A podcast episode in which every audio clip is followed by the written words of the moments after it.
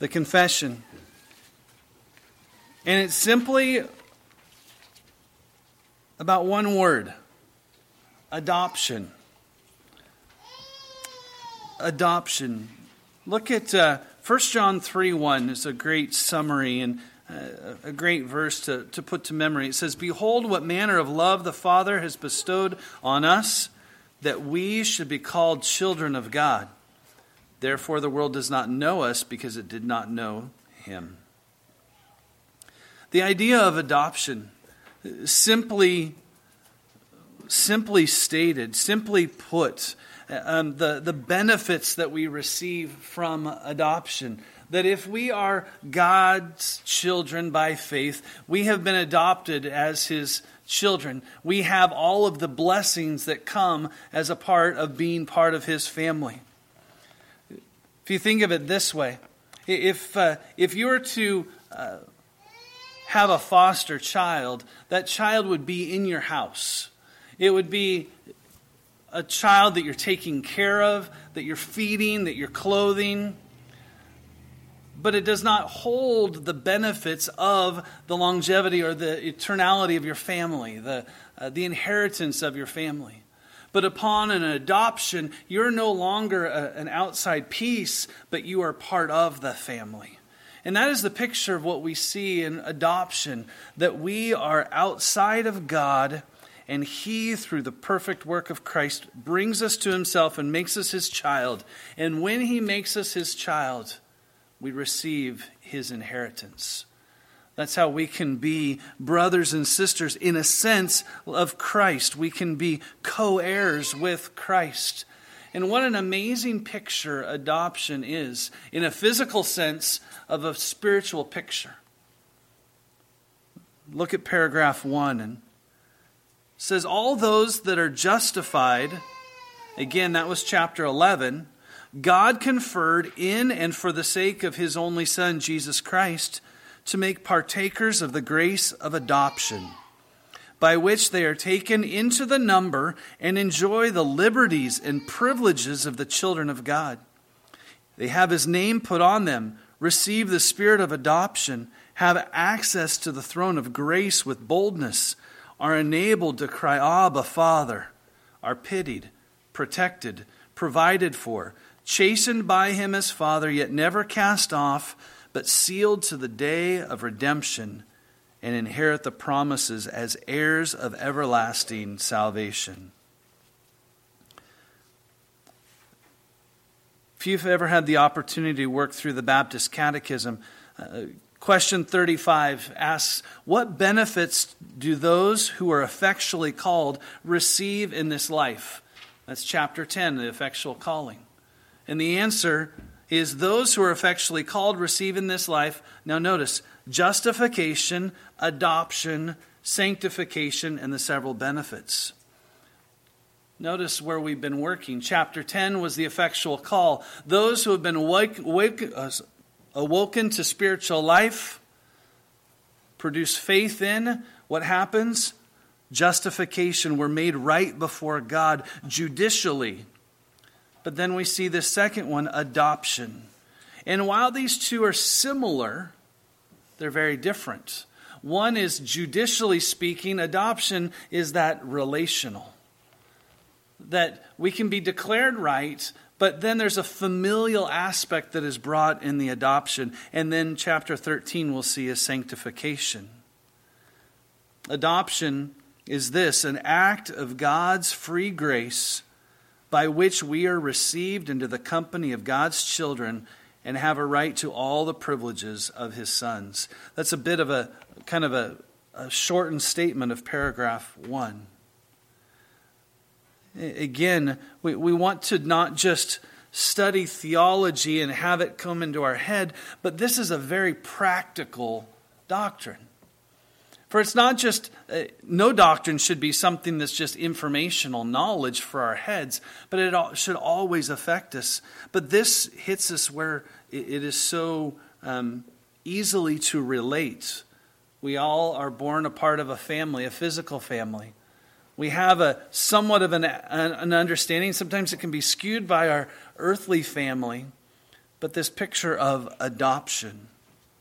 Galatians chapter 4, verses 4 to 7 says, But when the fullness of time had come, God sent forth his Son, born of a woman, born under the law.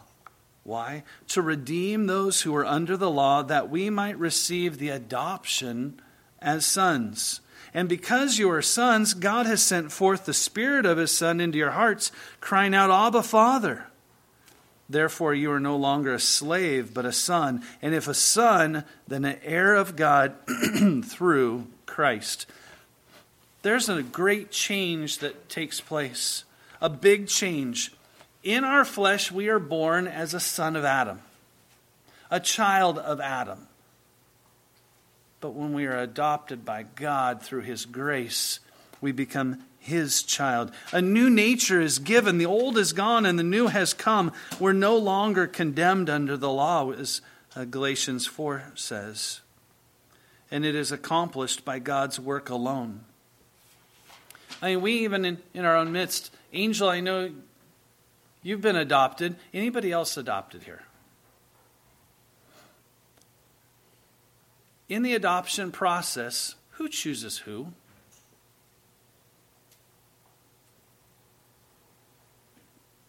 Parent chooses the child. And that's the same picture with God. We do not choose God. As we've seen, we are unable to choose God. He is the one who graciously chooses us. We cannot, it's not in our own strength. John chapter 1, verses 12 and 13, it says, But as many as received him, to them he gave the right to become children of God, to those who believe in his name. And often it stops there. And people say, See, I chose God. But verse 13, who were born not of blood, nor of the will of the flesh, nor of the will of man, but of who? Of God. Our adoption isn't something that can accomplish in our own strength. It is God who adopts us, and it is made possible through Christ. Galatians 3:26 For you are all sons of God through faith in Christ Jesus in Ephesians 1 5, having predestined us to adoption as sons. There's a big change. Again, we move from being sons of Adam to sons of God. Little son, I say, not to be uh, as Christ. But there's a great big blessing that comes, and that's the amazing picture of adoption. The blessings that are received. Uh, you'll, you'll see that. Uh, in some translations of, uh, I'm not sure why, uh, the one I copied from, um, but uh, in paragraph one, all those that are justified, God conferred, or some sometimes you'll find a one that says vouchsafed. It's an older English word, so sometimes we'll give conferred. But vouchsafe is to give something of great worth. As children of God, have we been given something that is of great worth? Absolutely. I, I stumbled on a quote by Thomas Watson. Uh, he said this He, being God, adopted us from slavery. It is a mercy to redeem a slave, but it is more to adopt him. Notice there's a difference. Justification is kind of that legal term, the, and the, the redeeming of a slave, but we're not left just as a slave, we're left as a son, we're adopted into the blessing. We're adopted in so we have a new family. As Romans 8 says, we are children of God and heirs. We have a new father. We can cry out and we can call him Abba, Father. There's a, there is an intimacy there. And sometimes I think we overemphasize the intimacy and forget the holiness of God. It's a both and situation. We have new access to Him that we can come with boldness. But notice, we are to be protected, we are to be provided for. But even as a earthly father provides and protects, is a, is a physically close, even an earthly father chastises, brings correction. And so it is, even in our adoption, that sometimes God corrects us. But most of all, our adoption brings that new inheritance, the blessing of eternal life that everything that is of God's is ours. I, I know uh, often when I, I speak of families who have adopted kids, it's I don't have uh, biological kids and adopted kids. I have my kids. And sometimes we can make that dichotomy, but we even let that creep over into our Christian life. There are no second rate children of God. We are all equal as children of God. There, there's not a hierarchy that takes place. What a great blessing. We are all full share children. If we have been made right by God, it's shown through our faith. There's a, a judicial picture in our justification that takes place, but the familial that God brings us and makes us his child. should bring about a great confidence, a great peace, a great comfort. That as we understand that we are His children. Uh, someone had, had given another Thomas Watson quote, and I, I want to close with this just as a, a way for us not to say, okay, here's adoption, but what, what does it mean to us? It says, to make us thankful, consider in civil adoption, there's some worth or excellence in the person to be adopted. But there was no worth in us, neither in beauty, nor parentage, nor virtue, nothing in us to move God to bestow the prerogative of sonship upon us. We have enough to move God to correct us, but nothing to move him to adopt us.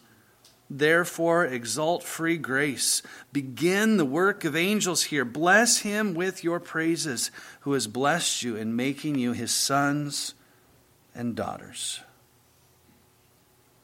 And sadly, our, our adversary often wants to cause us to forget this truth, to cause us and to think that we are, are not worthy to be his children.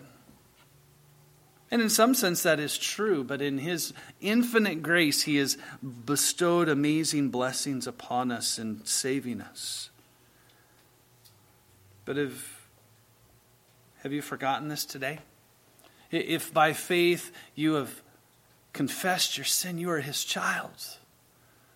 What a great confidence, a great encouragement it is as we walk and we remember the blessings of adoption. Let's pray. Our Father, thank you that that's exactly what we are able to call you because of your work of adoption. And Lord, while there is much mystery in the, the reasoning for your adopting us, Lord, we, we stop and we just praise you. We praise you because there is nothing worthy in us, but out of your great love, you have poured it out on upon us. Lord, we ask that you would help us to not just understand the truth of adoption, but Lord, that, that it would bring a great, great joy to know that we are your children. And as your children, the blessings that, that you give the blessings of, of eternal life, the, the blessings of the inheritance of, of being made right before you because of Christ. Father, I, I pray that if any here are not your children, Lord, I pray that you would, you would work in their hearts tonight, that each one here could call you Abba, Father that you would be our Heavenly Father who does perfect in our lives. We praise you in Christ's name. Amen.